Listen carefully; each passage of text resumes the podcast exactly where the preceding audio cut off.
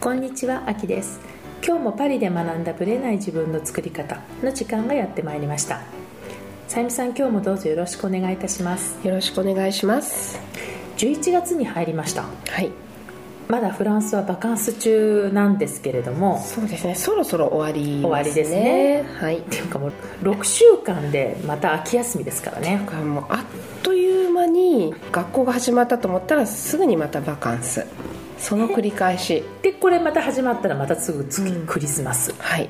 どう思いまいすつ勉強してるんでしょう？みたいな、で私この間、まあ、たまたま昨日なんですけどその話になって、うん6週間でうん。2週間休みは絶対多すぎると、うん。1週間の休みだったら分かる、まあ、1週間でも長いくらいだけど、ねうんうん2週間も必要かって話をして、うん2週間も体を休める必要があるのかって言ったらうちの夫はあるって言ったんですね。もうそのリズムで慣れてるから彼は。まあフランス人ですからね。きっとそうやって育ってきそうなってたからきてるから。でやっぱり今8時半からええ。4時半までばっちり学校行って、まあ、中学生だと5時とかまであったりするけれどもね。それ毎日、まあ、確かに日本よりは長いじゃないですか、うん。でも昼休みその分長かったり。そうだって2時間あぐらいありますからね。ぐらいありますよね、うん。でその、まあ、高速的に長いっていうこの集中力とかリズムをどっかで骨休めをする。まさにこうバカンス的な国の発想みたいな。本当にね。うん。だから子供たちはバカンスって喜んでるし、うん。私も真面目に「本当バカンス必要?」って聞いたら「まああったらあってで嬉しい」って言うけど夫みたいな感じからすると「いやそろそろ必要になるよね」みたいな。すごい。日本人からちょっと考えられない？そうですね。だって今私の子供たちの行ってる学校は小学校なんですけどね水曜日もお休みになっちゃったんですよ。1週間に4日になったんですよね。だから週4日しか勉強してなくてこんなんでいいのかっていうのは私すごく感じるんですけど主人とかに話を聞くとまあもともとはそうだったから昔に戻っただけだよと。いうことで。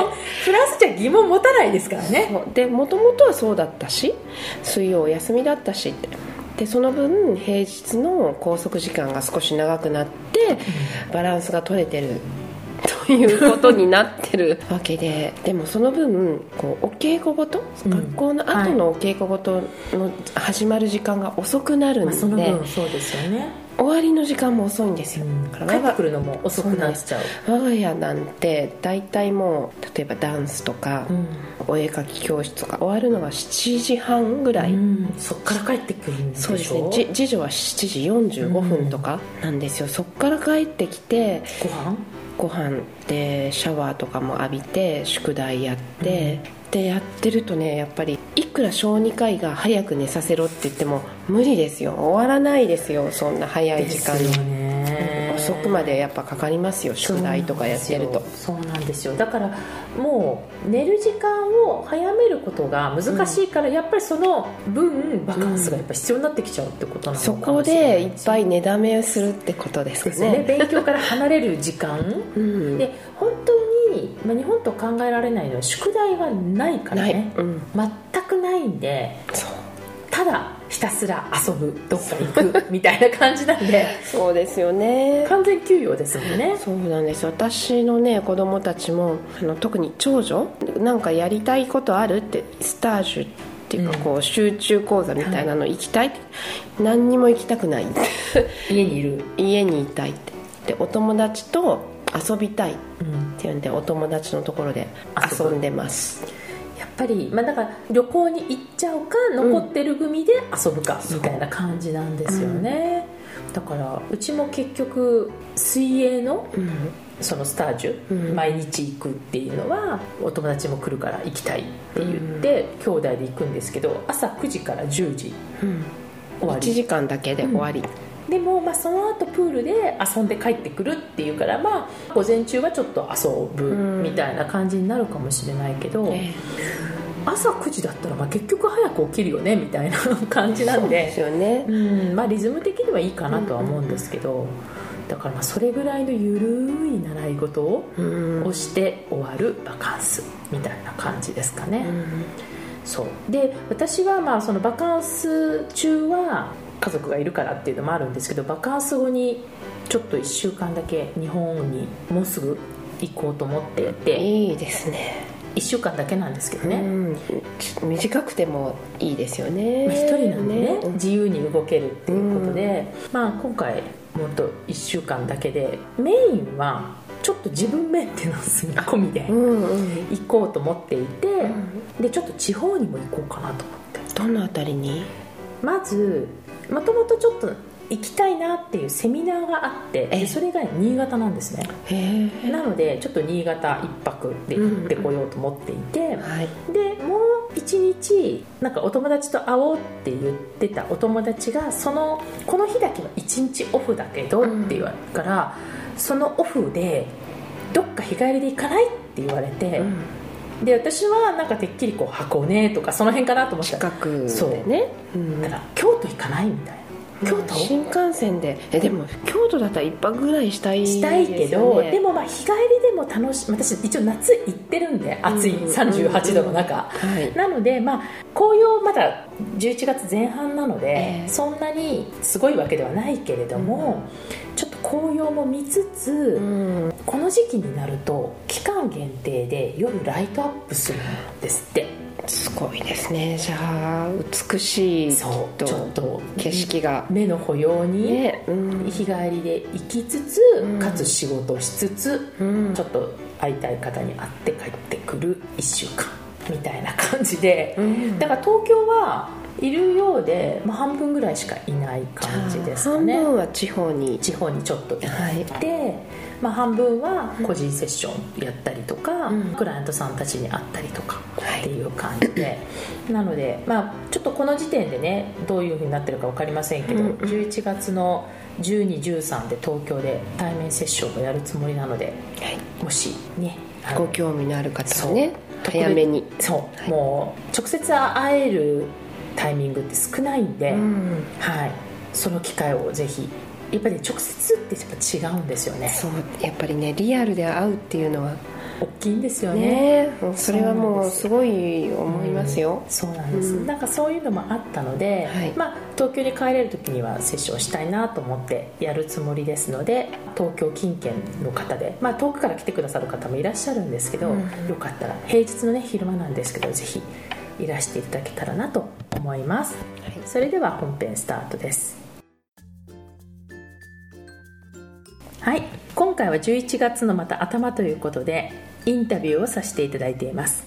今回はですね写真家のジョー森山さんという方にインタビューをさせていただきました。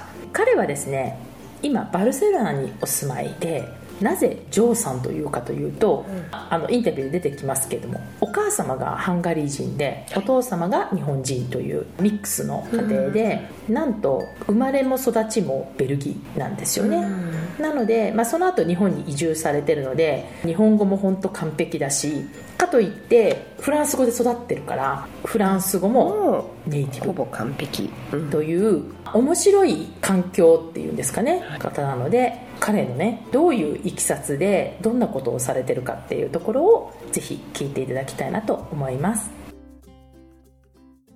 こんにちは、あきです。今日も素敵なゲストに来ていただいています。写真家のジョー森山さんです。ジョーさんよろしくお願いいたします。よろしくお願いします。ジョーさんは今バルセロナにお住まいということなんですけどもはい、バルセロナはどれぐらい住んでらっしゃるんですか？今9ヶ月目です。バルセロナのどんなところにこう惹かれてバルセロナに住み始めたんですか？そうですね。天気が良くて、海がある、山がある、人がいい、もうご飯が美味しい、でいいとこ揃いなので、悩んだ挙句はいバルセロナに決めました。そこその今回のバルセロナに行くまではバルセロナに住んだことはあったんですか？ないですけど仕事でバルセロナロケっていうものがありましてそこで、あヨーロッパにもこんな街があるんだってびっくりしたのがきっかけです。へージョーさんはすごく面白い経歴で実はお生まれも育ちもどちらでしたっけ？ベルギーです。ブリュッセル。ブリュッセルです。はい。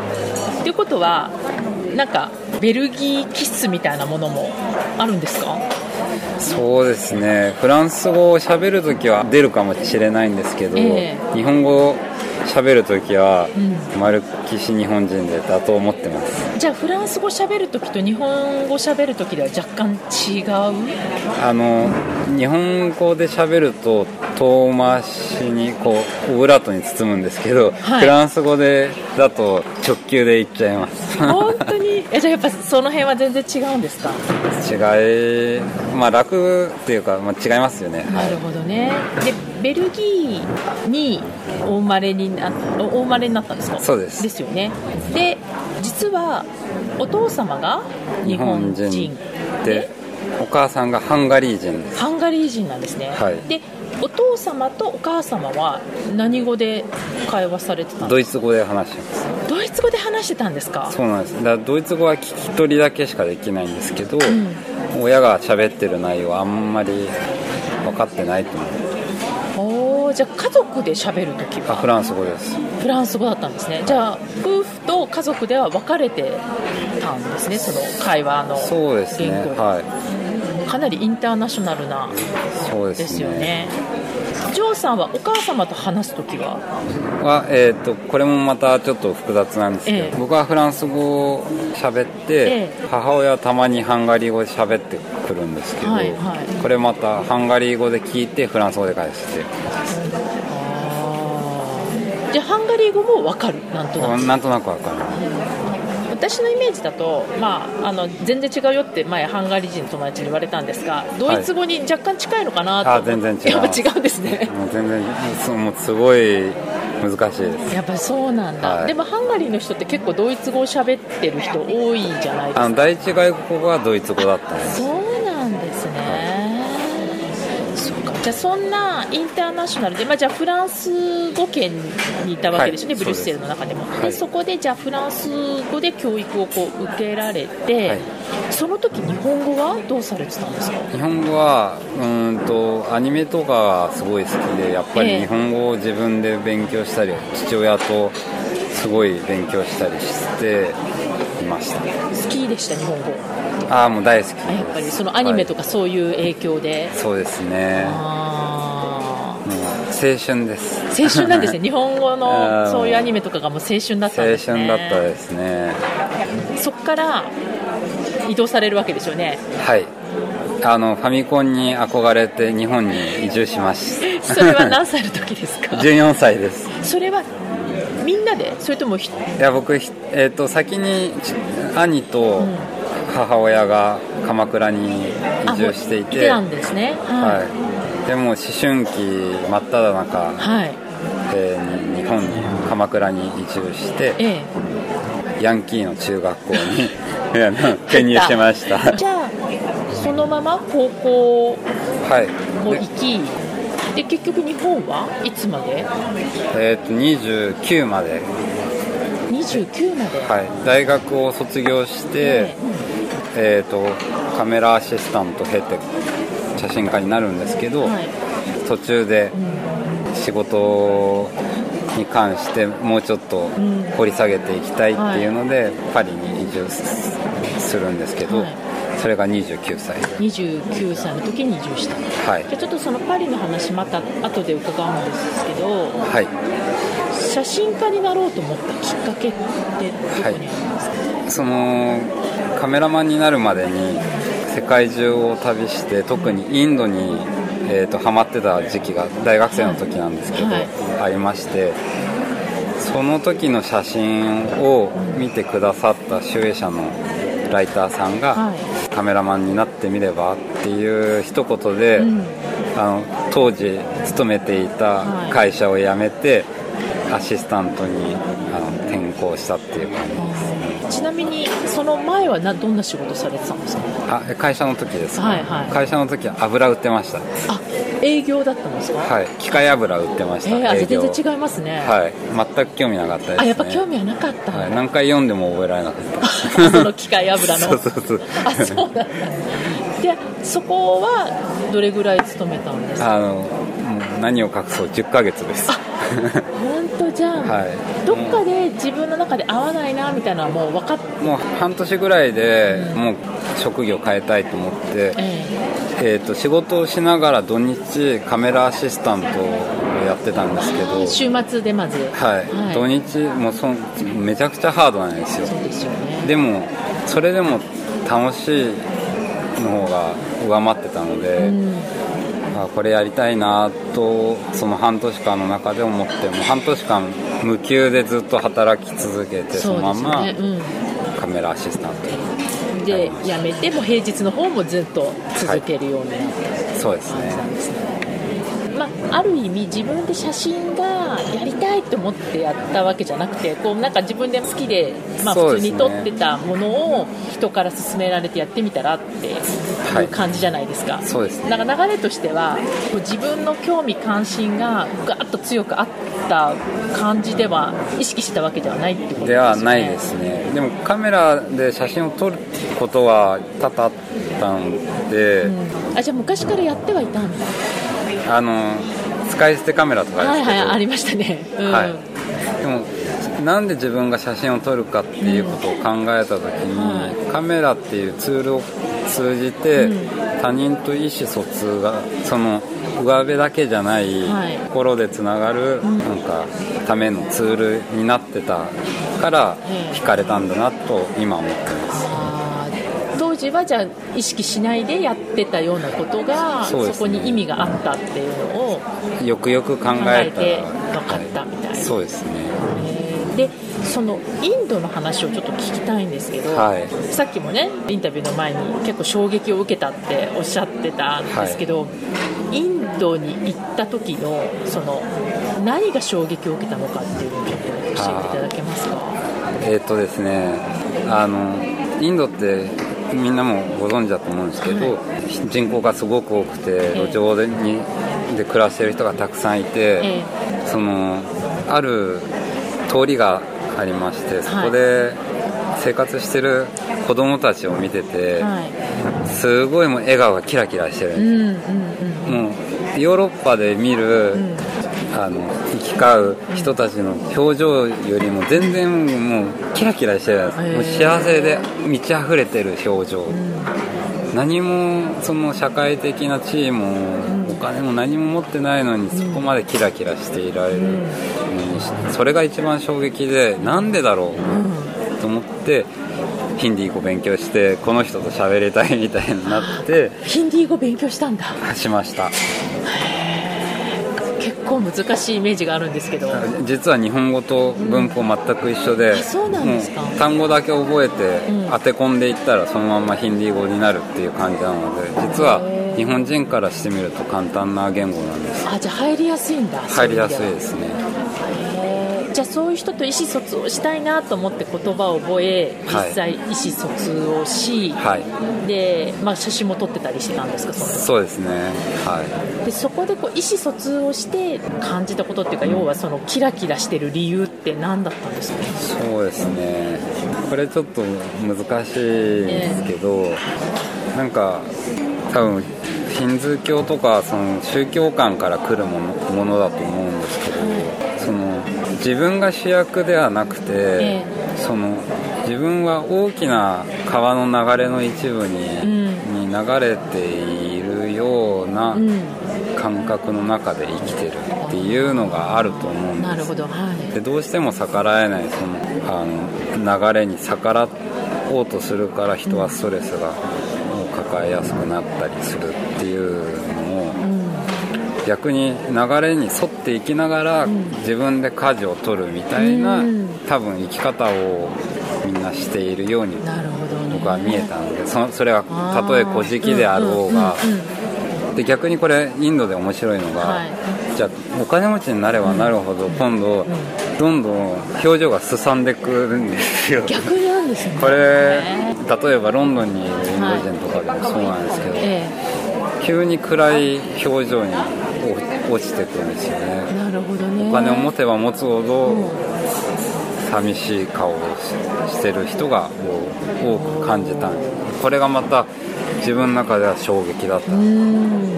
それはどういうことなんですかね。やっぱその川の流れに沿ってないなんか抵抗することによってのなんですかね。だと思いますよ。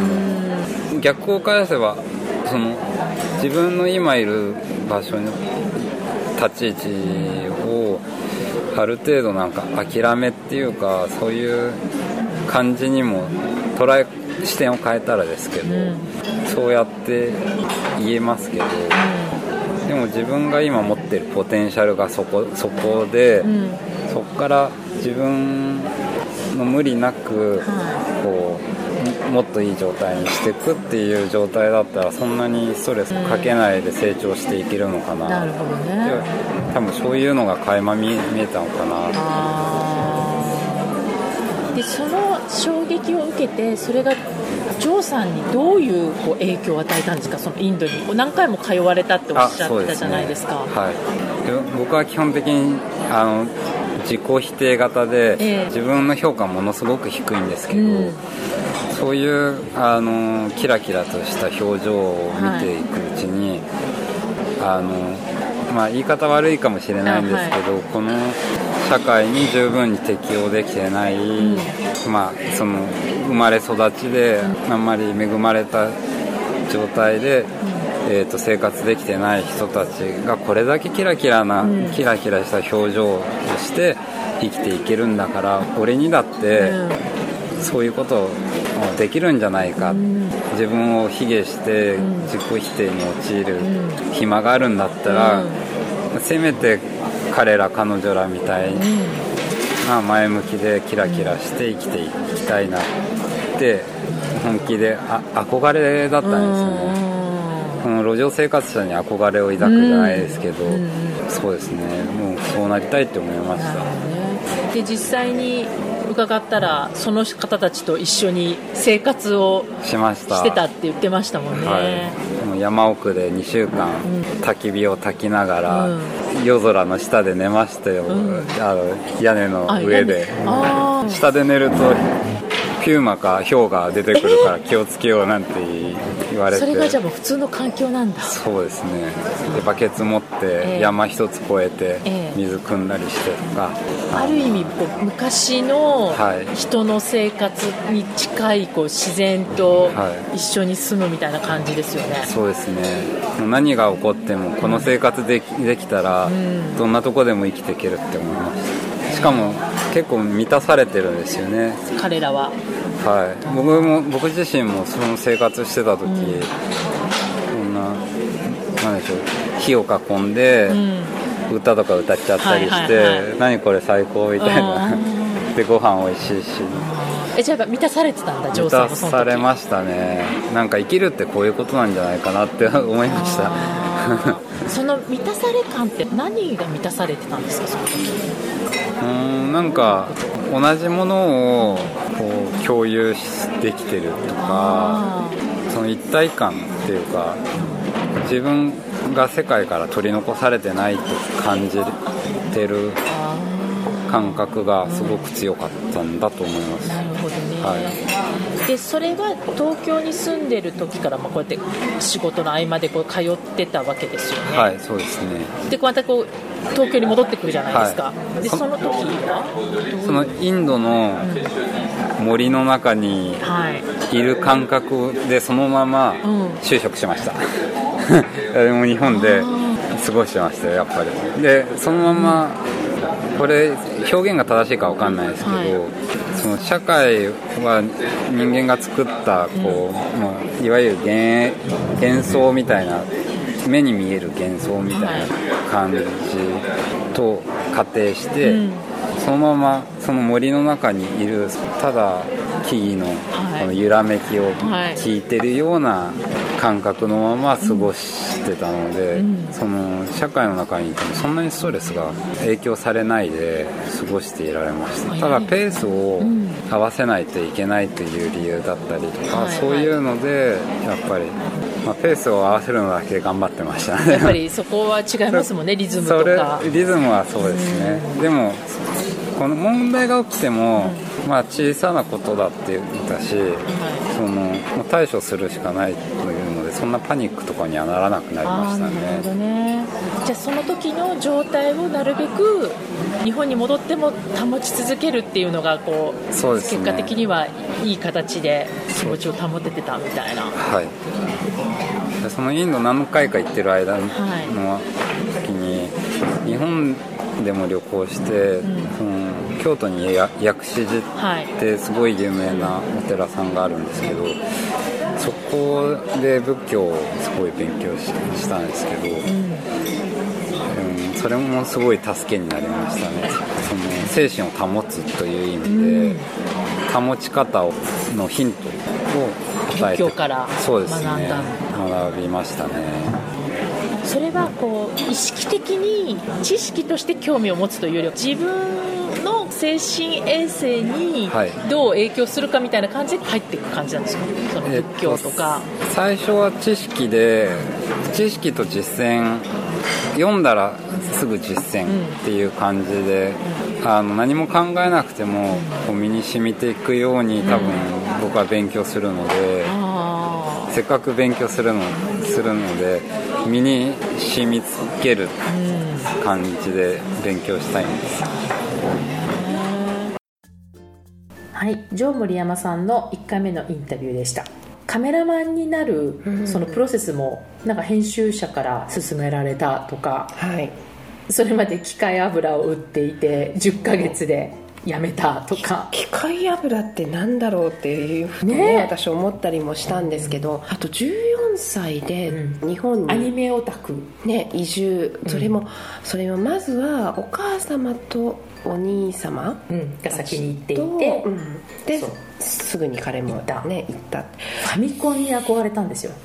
ねやっぱゲームとアニメの力強いですね。え強いですね、うん。だからそれまでは面白いね話をして、うん。お父さんとは何で喋るとかお母さんとは何語で喋るとかってそういう感じで分かれてて、うん。でもやっぱりアニメは青春っていうふうに言ってたからね。青春っていう言葉が出てきてなんか可愛いなと思いましたよ。ね。海外に住んでて、なんか可愛くないですか、ね、アニメで日本語大好きになって憧れて日本に晴れて移住し、そのまま日本にずっと住み続けヤンキーの学校に中学に入ってっていう。そういうのもすごい面白いですよね。すごく面白いと思いました。こへの方、うん。でなんていうのインドに行ってインドで衝撃を受けて、ヒンディー語まで勉強し。そうだからよく考えてみるとジョーさんっていうのはとても語学に堪能な方なんですよねすごいですよね。ねある意味。だから、うん。まあ、ヒンディー語のその勉強もこの人と意思疎通をしたいからそのなんでこんなにキラキラししてているんだろうっていうていうね、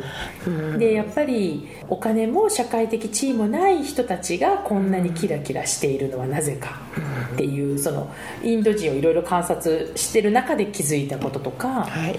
あと笑っちゃったのは、お金持ちになればなるほどインド人も表情がすさむって言ってたのが。言ってましたね、うん。でもそれってもしかして世界中同じかもしれない、ね、うん。うん、いろいろ病んでくる部分も。あるんじゃないかなっていう、で、はい。そこで彼はなんか逆にそのキラキラしている路上生活者に憧れ、うん。路上生活者と一緒に生活を共に山奥で過ごす。屋根の上とか木の上と登かってね。だって下に下で寝るとピューマに食べられるってすごくないですか？もうすごい面白いなと思って、この方すごい面白いと思った。ですよね、うん。でそういう生き方でこうインドで目覚め、ええ。でそれを感覚で東京でええ。就職をし、うんペースを乱されないように、うん。彼のすごいところはやっぱ彼も興味があることにはすごいので仏教を自分で勉強をまたしに行っちゃうとか、ごいですよね。ね、そういうなんていうのかな、まあ、ご自身も言ってたけどインド人の宗教観的に流れるようにうん。生きていくみたいなところがあったけど、はい。彼もそういうなんていうのかな自分の意思でガンガンっていうよりは流れるように任せながらそのかなつ流れにね乗っていく感じですよねそうやってこう自分の好きなことを探求して、うん。そういうご縁で写真やってみないみたいなところから、うん。写真家のそのアシスタントになってったみたいなところがすごく面白い面白い。私なかなかこういうねこういう方ね。いないのですごく今回ね興味をそそられました。ましたよね、なんか貴重ななんか経験をされてるし、はい。そういうのってこうすごく私たちにも刺激を与えてくれると思うし、本当にあと途中から14歳ぐらいの時に日本に行かれたっておっしゃってましたけども、でもすごく日本語も堪能だしびっくりしました。ね。うんまあ、だから、まあ、高等教育を結局だから中学入った時にうん。最初大変だったと思うんですよね、いきなり日本の学校ですよね、うん。もちろん現地のねだからヤンキーの学校に行ってるぐらいだから その別に特別校でもないし、うん。フランス語を使える学校でもないと思うんですよね、でその中で彼はここでは言ってませんでしたけど、うん。まあ、オフレコで、まあ、いじめにもあったし、うん。なんでこんないじめを受けるんだろうみたいな感じで思ったっていう話もしたので、うん。多分見えないところでの苦労はすごくあったはず。ね、でもそういうところをこう感じさせないところがすごいところ。だってお話し方とかおしゃべりのね感じを聞いてるととてもなんて言うんだろう。癒し系みたいな。ですよね。私は榎本明さんの息子さんかなと思ったぐらいですよ。で あのひょうひょうとした感うんじの、すごくひょうひょうとしてこうすごくなんて言うんだろう、うん、いい感じですよいね。い感じでこう自分の思ってるペースでねやっているっていう形なので、はい。なんか、まあ、その彼の良さっていうのが、はにじみ出てるインタビューかなっていう感じはしましたよあね、のここだけの話でアキさんにお写真をねはい。その後見せていたはいだいたん張ですよね,、ね。全然喋り方とのギャップが が激しすぎてちょっと衝撃を受けたんですけど これはねあのリスナーの皆様、はい。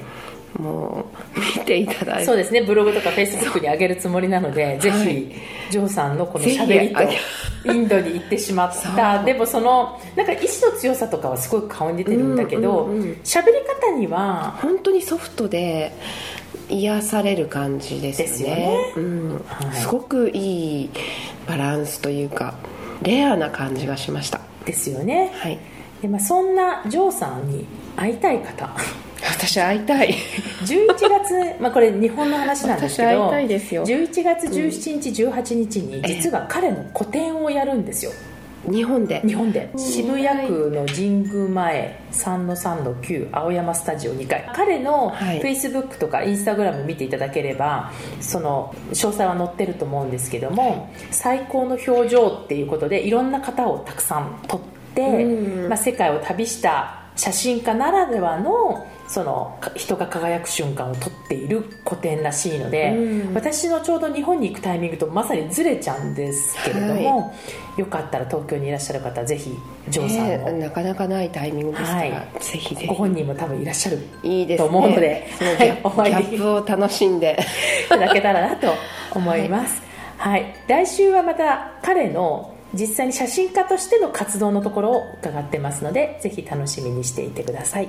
ありがとうございました。この番組は毎週金曜日をめどにお届けしています。確実にお届けするための方法として iTunes や Podcast のアプリの購読ボタンを押せば自動的に配信されますのでぜひ購読するのボタンを押してください。また皆様からの質問や感想をお待ちしています。オフィシャルサイトはパリプロジェクトで検索していただきお問い合わせから質問や感想をぜひ送ってください。オフィシャルサイトから LINE アットやメールレターで有益な情報をお届けしているのでこちらもぜひ登録してくださいね。また次回もパリで学んだブレない自分の作り方をお楽しみに。秋でした。